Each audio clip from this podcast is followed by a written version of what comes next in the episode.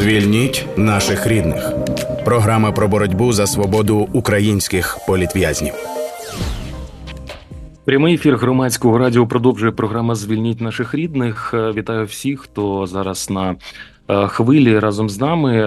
Я нагадаю, що наша програма є ініціативою «Об'єднання родичів політв'язнів Кремля». Проект відбувається за підтримки американського народу, надані через Агентство США з міжнародного розвитку USAID в рамках проекту «Права людини в дії». Ведучі проекту Ігор Котелянець та Анастасія Багаліка. Над випуском разом з нами працюють звукорежисер Ігор Онисенко та відеоредакторка Таня Марія Литвинюк. Ми розповідаємо в наших програмах про воєнні злочини, які вчиняють окупанти на нашій землі, але ж так само і закликаємо вас повідомляти про ці злочини, якщо вам про них відомо. Документування воєнних злочинів допомагає розслідувати, встановлювати винних і карати, власне, винних в тих судових процесах, які відбуваються прямо зараз і будуть відбуватися в майбутньому. Ви можете документувати, передавати цю інформацію, фіксувати цю інформацію будь-якими комфортними для вас інструментами. Ми ж повідомляємо, що ви можете використовувати для цього телеграм-бот, який називається EnergoDarSOS, одним словом. Бот дуже легко знайти в рядку пошуку телеграму. Набирайте EnergoDarSOS одним словом, бот з'являється в результатах пошуку і зорієнтує вас, як правильно передати інформацію. Вона неодмінно буде використана для розслідування встановлені винних у вчиненні воєнних злочинів. Будь-які факти важливі, неважливої інформації немає, тому, будь ласка, використовуйте. Ну, а прямо зараз переходимо до теми нашої програми і, Настю, передаю слово тобі. Ігорю, дякую. Розкажу про нашу сьогоднішню гостю. З нами сьогодні буде говорити Анжела Слободян, херсонська журналістка ТРК «Україна». Анжела залишилась працювати в окупованому росіянами місті після 24 лютого 2022 року, і їй вдалося пропрацювати в окупації цілих 4 місяці. Але вже в липні 2022-го росіяни затримали і викрали Анжелу. Її протримали у катівні місяць. Після полону Анжелі вдалося виїхати з окупації. Вона створила документальний фільм «Навала» про події, свідком яких їй довелося стати. А також у лютому минулого року Анжела Слободян свідчила в трибуналі в Гаазі. Анжело, вітаємо вас у нашому ефірі. Доброго дня. Вітаю. Знаю, що ви готуєте ще фільми, тому що «Навала» – це тільки одна частина історії. Будуть ще. Розкажіть, як триває робота? Я запланувала як трилогію, тобто одна частина – це вийшла «Навала», а ще 2 частини, які мають, ну я думаю, що вони такі вийдуть, це «Окупація» і «Солдат». Тобто матеріал я вже надала, проте я зараз саме готую якісь там елементи для того, щоб об'єднати частини для своєї розповіді. Поки що у мене немає готового варіанту, проте я так думаю, що в цьому році я закінчу саме історію солдата. Це історія мого колеги з ТРК «Україна» оператора, який в перші дні пішов відстоювати, в перші дні повномасштабного вторгнення пішов відстоювати нашу цілісність. І він саме був, захищав нашу землю в Херсонській області. І тому це як така історія саме. Вона вписалася як людина з Івано-Франківська, яка пішла служити і боронила країну саме на Херсонщині. Анжело, ви вирішили залишатися, коли почалося російське повномасштабне вторгнення? Я так думаю, що як і більшість херсонських журналістів дізнались про нього в перші ж години, як тільки росіяни перетнули адмінмежу з окупованим Кримом. Скажіть, це було людське рішення чи професійне? От скільки там в цьому рішенні залишатися працювати в місті було емоцій, а скільки професійного журналістського розрахунку? Ну, на той момент, саме перші хвилини, саме була така історія, що як я тільки дізналася, тобто це були такі побутові речі, там зібрати якісь там речі про всяк випадок, там заправити автівку, тому що люди вже виїжджали і дуже були великі черги там на АЗС, а автівка це було єдине, що могло вивезти саме з небезпечного місця. Потім була історія, що я думала, що мені треба забрати апаратуру телеканала. Я зателефонувала оператору, але оператор вже був в Миколаєві, тобто він вивозив свою родину, у нього була вагітна дружина і сина молодшого. І я залишилася, тобто я на початку думала, що мені треба зробити всі якісь такі організаційні речі. Після того я вже подивилася, треба було саме поїхати і подивитися, що відбувається на Антонівському мосту. Тобто у мене все ж таки залишалася така ідея на початку і план просто якусь отримати інформацію, щоб якщо буде там включення або буде ефір, на той момент я думала, що такий буде звичайний ефір на телеканалі, як зазвичай ми вийдемо в ефір там в день і ввечері, і мені треба зібрати якусь інформацію, аби розповісти, що відбувається саме в Херсонській області. Тому перше було це просто залишити як журналістки там, але я не обдумувала, що я можу там залишитися на якийсь там на деякий час.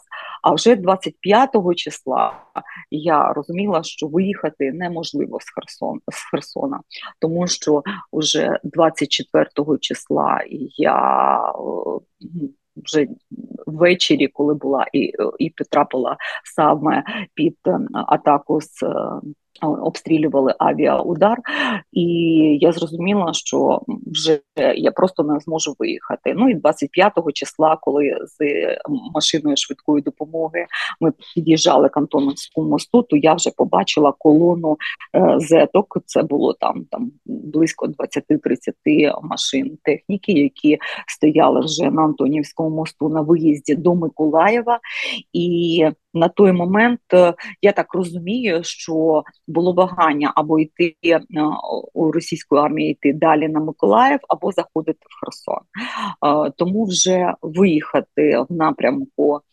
Миколаєва вже не було можливості. А потім вже було свідоме рішення, тому що один раз, коли ми намагалися виїхати, була дуже небезпечна історія, загинули люди під час виїзду, і я просто не змогла виїхати, і потім вже прийняла рішення залишатися в окупації і надавати інформацію, яку я надавала майже до полону на телеканал. Анжела, 4 місяці працювати в окупації, і, наскільки я розумію, ви виходили в прямий ефір, і ви не приховували власне обличчя, так?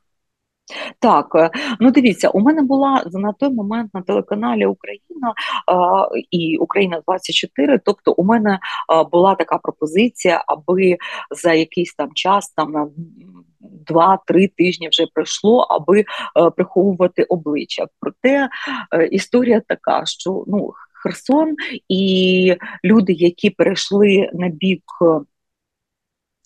окупантів, тобто наші колаборанти, які були при владі, вони мене бачили в Херсоні, тобто вони знають, що виходити в ефір на телеканал «Україна» можу тільки я, тому що я була власкором вже там на той момент, 12 років, і не було сенсу приховувати моє обличчя. Тому я намагалася просто робити все так, 4 місяці я витримала, і коли мене вже попередили, перший раз прийшли до мене додому, зетки приїхали, я розуміла, що мені вже у власному будинку немає потреби бути.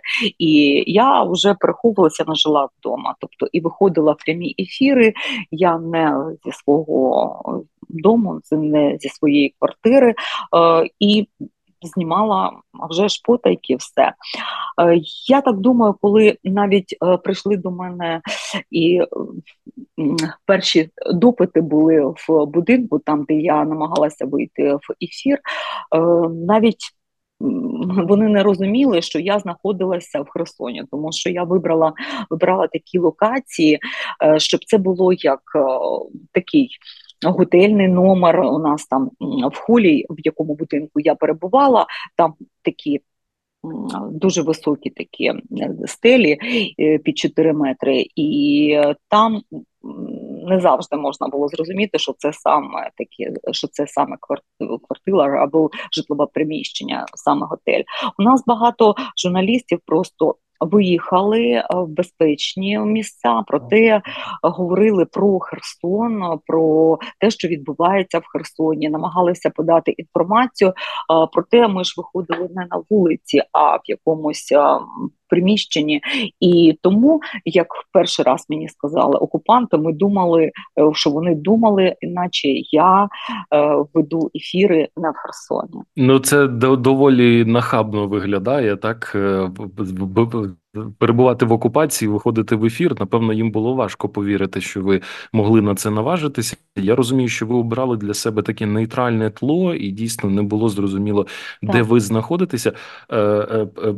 Певний час також зрозуміло, що можна таким чином переховуватися. А як збирати матеріал? От якщо ти відома журналістка і вийти на вулицю, це ризик, ну, взагалі, хоч щось засняти, да, це ризик того, що тебе впізнають і просто донесуть в окупаційну адміністрацію. Ну, дивіться, я ж була як агент, як вони мене називали, тому що у мене були такі моменти, біля мене був чоловік, який мене захищав, тобто він йшов попереду, тобто у мене були такі ж штучки журналістські, щоб я могла переховуватися. Все я знімала на свій айфон, він маленький міні-айфон, і я виходила так, що попереду мене йшов чоловік, я пішла позаду і знімала, і він наче наполовину мене затуляв. Тому, коли проходили там зетки, я намагалася все ж таки робити так, щоб мене не було видно, що я знімаю. Ну, тобто це таке мистецтво знімати в окупації, проте воно працювало. Я навіть там сюжети знімала в тролейбусі, коли у нас водійка їздила з прапорцем синьо-жовтим у нас в тролейбусі, то я знімала про неї сюжет, і ми проїжджали повз саме блокпости. Але у мене було там 2 телефони. Один телефон у мене був з російською сімкою. Там були у мене тільки там такі звичайні контакти, тобто і нічого такого зайвого. А цей телефон робочий я постійно намагалася чистити, і все ж таки такі заходи безпеки я вживала. І зазвичай я їздила на автівці. Тобто я виходила, один раз я вийшла в небезпечне таке коло, потрапила, коли я одразу 3 колаборантів зустріла, і це я була, саме вийшла так, не в машині. І зрозуміла, що це дуже небезпечно, тому що тебе можуть пізнати, і про тебе можуть сказати, що ти саме знаходишся у місті. Тому це була така, я для себе розробила, як це має бути, і усі там відеоматеріали, які я надавала на телеканал, я відразу відсилала і намагалася чистити телефон. І я і сама монтувала, тому мені було такий простий спосіб, я робила сюжети, монтувала і відправляла на канал. Я так розумію, що фільм «Навала» наповнений саме зйомками оцими прихованими, коли ви це робили на вулицях Херсону з ризиком для власного життя. Це Не всі там частина кадрів, так, особливо коли ми потрапили в перший день там під авіаобстріл, там є кадри саме, коли горів там бензовоз, ми знімали, і там акції протесту були, але там дуже не так багато кадрів, основна частина все ж таки буде використана в окупації, в тій частині, які я готую, і дуже, на превеликий жаль, дві третини все ж таки кадрів, цінних кадрів у мене зникло, тому що і ті, які я не змогла відновити в iCloud, тому що частину матеріалу все ж таки ми знімали там на телефон ще й чоловіка, а коли ми виїжджали, то якщо я змогла в iCloud зберегти якусь частину відеофайлів, то йому, він також був зі мною в полоні, йому треба було видалити і iCloud. Тому що зберігла, те у мене залишилося. Анжела, а от я подумала про те, що були ж проблеми зі зв'язком в Херсоні, і ви згадували, що в один з телефонів довелося ставити російську сімку, тобто передати інформацію було важкувато, та? Треба було шукати зв'язок, і могли бути і обриви інтернету, і тому це все було доволі проблематично. Так, у нас же ж, коли у нас декілька разів взагалі не було, там перший раз у нас зник зв'язок, це в березні місяці, і це було дуже страшно, тому що коли зникає там не тільки інтернет, а мобільний зв'язок, тобто ти спілкуєшся з тими людьми, з ким ти залишився, і ти ж, особливо ми допомагали там одне одному, і якісь там волонтерські були, якісь у нас надходили там, або ліки, у нас ж було, ми взагалі були заблоковані, проте зв'язку взагалі ні з ким не було. Ми ловили там зв'язок і на горі у нас була набережна, була така частина, я не розумію, як це, але в середмісті у нас була такий п'ятачок біля дерева, де всі ловили зв'язок, тобто стояли і намагалися хоч комусь повідомити. А вже там те, що сталося напередодні там 1 травня, там на 3 дні взагалі було все заблоковано, і зв'язок український зник, і всі перейшли, майже всі перейшли на російський зв'язок, тому що треба було тримати зв'язок з своїми рідними, які виїхали і були на підконтрольній Україні території. Тому дуже складно вже було з травня місяця передавати інформацію. Тим більше ми не знаємо, яким чином і як контролювався весь цей зв'язок.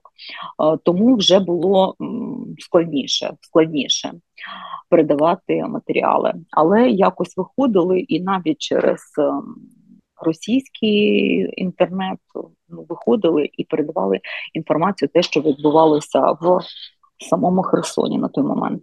Скажіть, коли ви зрозуміли, що росіяни вас розшукують? Перше, це в квітні місяці, коли мені подзвонили саме сусіди і сказали, що вони приходили до мене додому. На той момент я одна залишилася в Херсоні, і я розуміла, що вже мені небезпечно туди потрапляти. Потім з'явилася така інформація від одного з людей, дотичних до правоохоронних органів, який мене попередив, що мене розшукують і я у списках. Про ці списки говорили про ці списки, але я вперше їх побачила, коли приїхали французькі журналісти і знімали документальний фільм після того, як була деокупована Херсон. І вони показали мені ці списки з моїм прізвищем. До цього бачила саме ці списки, і навіть за їхнім розслідуванням журналістів французьких, наче вони були зроблені ще у січні 22-го року, тобто ще до повномасштабного вторгнення, тобто наче заходили вже росіяни, вже з цими списками небезпечних людей, які будуть в Херсонській області там заважати і утворювати свою діяльність. І ви одразу були в цих списках? Ну, от те, що мені показали. Тобто я можу розраховувати на те, що мені показали, і те, що я знаю, тому що самі росіяни мені не показували цих списків. Але я знаю цю історію, що була, ну, тобто до мене приходили додому, я знаю, що це небезпечно. Ту інформацію, яку я надавала, вона також, я знаю, була небезпечною. І ілюзії я стосовно того, що все буде добре, я не мала, тому я намагалася бути обережною. Анжела, а перш ніж окупанти прийшли до вас і знайшли вас і ув'язнили, протягом цих 4 місяців ви самі бачили якісь ситуації поводження з цивільними, коли кого-небудь затримують, там б'ють, переслідують і ще щось? Так, а вже ж, ну, тобто я ходила на мітинги протесту, якщо вони на початку ці мітинги були, ну, більш, скажімо так, лояльні, тобто тактика була у окупантів зовсім інша, тобто вони намагалися якось бути толерантними в плані того, що це у них була така вказівка, тобто вони не б'ють цивільних і цивільні мають звикнути до окупації і до їхньої адміністрації. Потім, коли вже вони зрозуміли, що такого не буде, і херсонці виявляють і активну діяльність, і у нас дуже добре працювало ДРГ, то вони почали застосовувати зовсім інші методи, і я бачила, як і коли і слізогінний газ пускають, і як обстрілюють, і на моїх очах людину було поранено, тим більше людина була, ну, вона була маломобільна, я так розумію, і просто її обстріляли ноги, і швидка допомога, я навіть це фільмувала, відео у мене там залишилося, коли людині надавали саме під час таких мітингів допомогу. Бачила, як б'ють людей, як волочать людей. Ну, це ще було як до полону. Тобто оці жорстокі методи, які прийшли з другим етапом окупації, вони були наявні. Тобто люди вже боялися виходити активно. Ну, тобто вони виходили, а їх починали обстрілювати. Тобто такі акції протесту, вони вже не мали сили, вони виходили на 5 хвилин, людей обстрілювали, закидували гранатами, і вони змушені були або поранених увозили, або вони змушені були розбігатися. Тому насилля – це така головна мета, щоб людей пристрашити. Тобто, якщо спочатку була якась лояльність, то потім це був суцільний страх. Суцільний страх, що за тобою стоїть людина з автоматом, що за тобою стоїть колаборант, який перейшов на сторону окупантів. Це також, це навіть страшніше, аніж ворог, тому що ти розумієш, що перед тобою ворог, а та людина, з якою ти спілкувався, з якою навіть товаришував, у мене були такі люди, і вони перейшли на бік окупантів, це страшна річ. Або коли ти йдеш і ти людей, ну, кажеш, навіщо ви берете цю гуманітарку? Тобто у вас що, немає, у вас є продукти, вам дати ці продукти? Навіщо ви робите картинку для окупантів? А мені отак от кричать бабушки вслід, держите, это її треба убити. Ну, тобто, і такі були люди. Ну, тобто були різні люди, і тобі треба, ти розумієш, що треба серед таких жити, щоб себе не виявити, і навіть серед людей, яких ти знав, з якими ти спілкувалася, якщо ти їх зустрічаєш, я зрозуміла, що я не можу у них спитати, ну, а як ти, де ти живеш, тому що я Завтра мене схоплять, і ця людина буде думати, що я її здала. Тобто навіть у такі речі ти контролюєш себе, що ти не питаєш зайвого. Все, привіт, пока, і пішов. У мене було коло моїх людей, тільки близьких людей, які там, заступниці там, головного лікаря, що я, моя подруга, була моя кума, і все. Більше я обмежила коло, аби не бути носієм інформації стосовно життя інших людей. Росіяни закидали вам шпигунство, коли врешті прийшли вас затримувати і намагалися утримувати в своїй катівні. Вони робили це в такий, так би мовити, в лапках офіційний спосіб, чи як і з іншими полоненими, яких брали в Херсоні, люди просто зникали, їх утримували і нічого про них не було відомо? Ні, люди зникали, їх утримували. Така історія ж була і зі мною, тому що мені заборонили, я не могла подзвонити своєму синові, який був в Києві, щоб хоча б попередити, що я де, добре, де я знаходжуся, вони не говорили, але що я затримана, що я не пропала. Але вони зробили все так, аби там більше 2 тижнів у мене мої колеги, мої рідні, ніхто не знав, просто людина пропала. Я мала виходити в ефір і все. І потім просто зникла.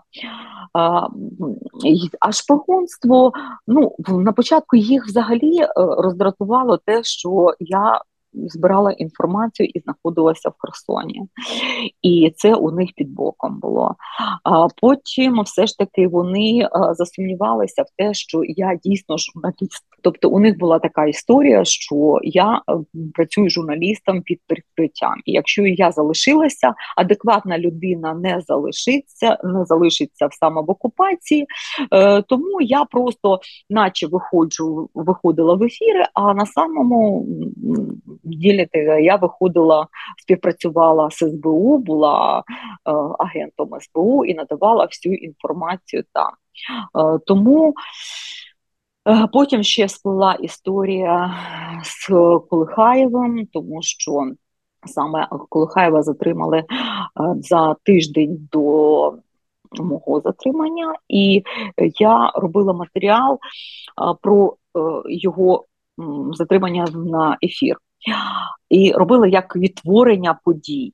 Тобто вони не зрозуміли, як вони сказали мені, що я слідкувала за ФСБ. Для мене це був такий, я кажу, в смислі, як я слідкувала за ФСБ. От ви проїхали тим самим маршрутом, коли брали Колихаєва. Тобто там були кілька місць, де він міг бути, і я, напевно, не знала, де він був. Але це як журналістське розслідування, де людина могла бути. Вона могла бути у своєму офісі, в якому він був ще до мерства, у нього продексім офіс був. Він міг бути біля мерії, і він був в штабі, де тимчасово перебували люди з мерії. Я цим маршрутом проїхала і навіть відзняла вікно, де кабінет, це був кабінет, де брали самого Колихаєва.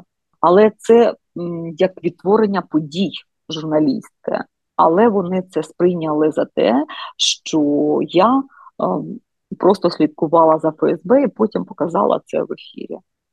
Тому звинувачення були різні, вони якось такі були, що наче вони розуміли, що я небезпечна, проте доказів у них не було, і вони навіть 8 днів шукали в моєму телефоні якісь там зв'язки, відео, вони відтворили шматки відео, навіть те, що я удалила.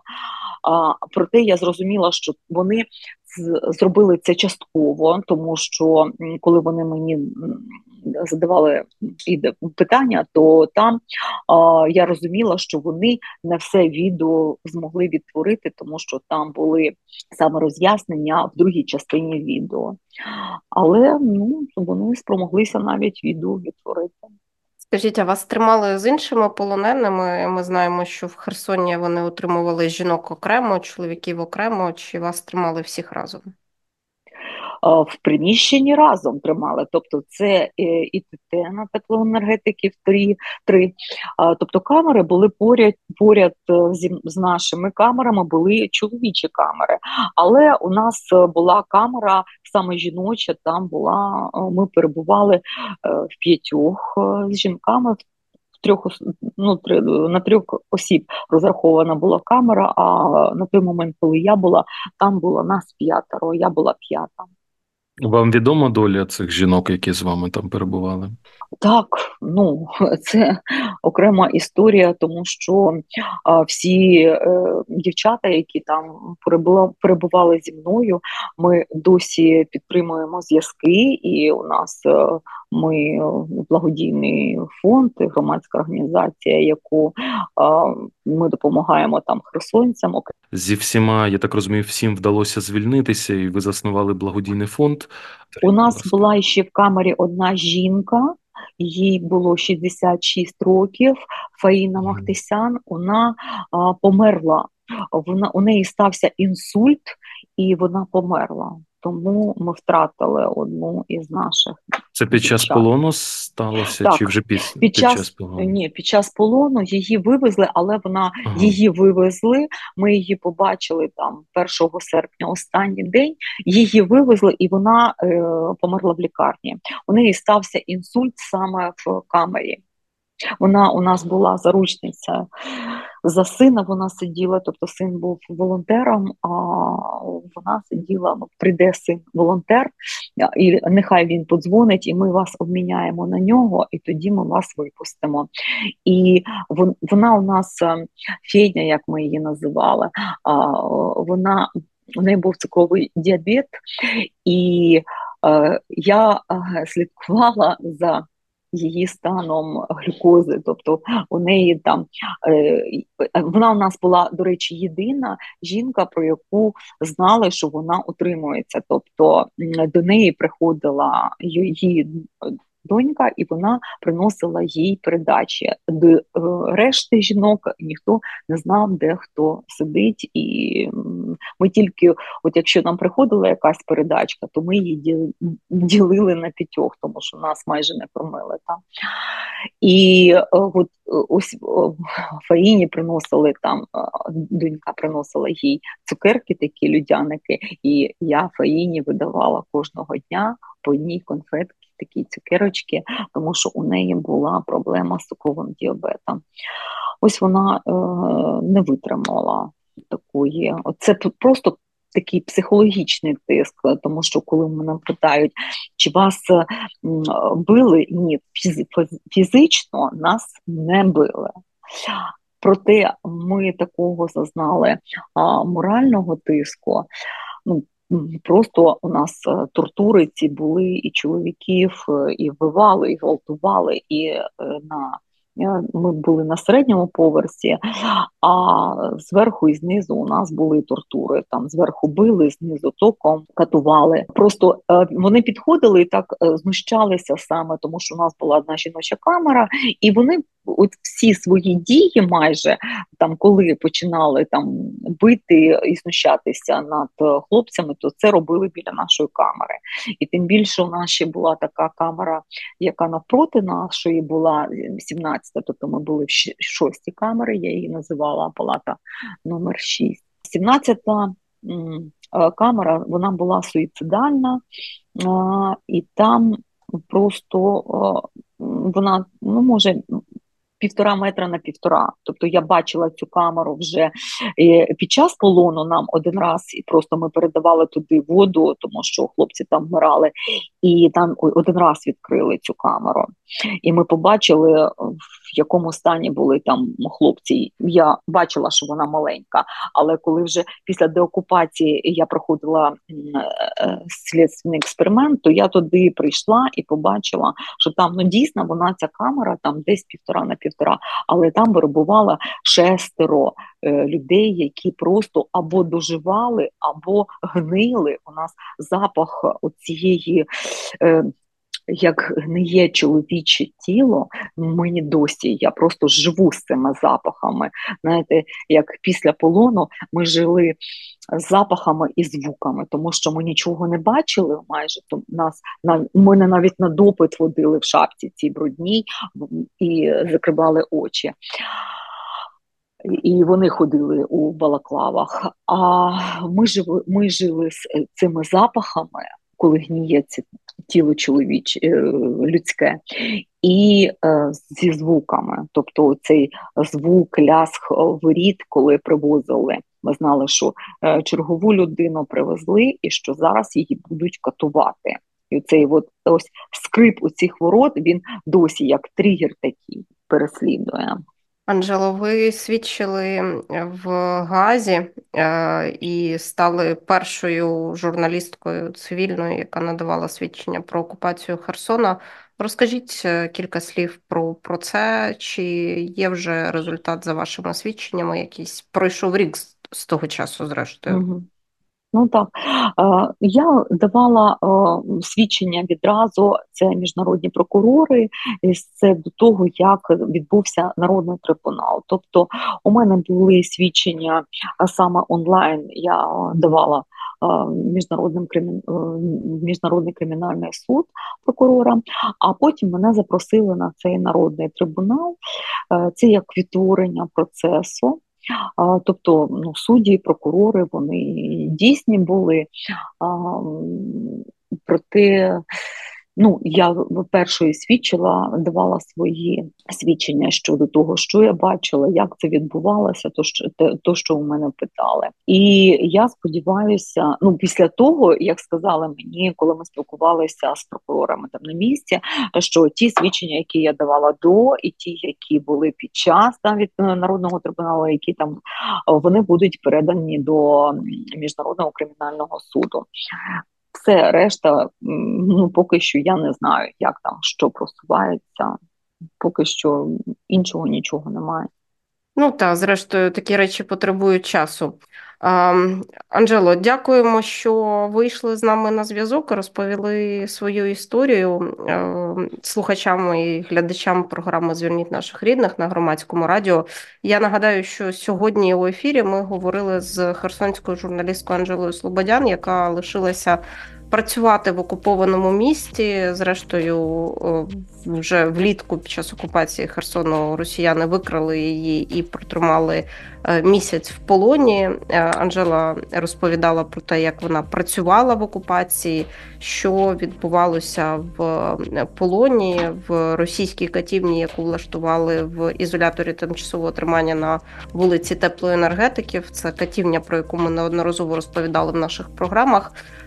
Дякуємо, будемо вас відпускати. Я нагадаю, що ефір програми «Звільніть наших рідних» для вас сьогодні провели я, Анастасія Багаліка, мій колега-співведучий Ігор Котелянець, нам допомагав за звукорежисерським пультом Євген Гліпов, відеоредакторка програми Таня Марія Литвинюк. Слухайте, думайте. «Звільніть наших рідних» – програма про боротьбу за свободу українських політв'язнів.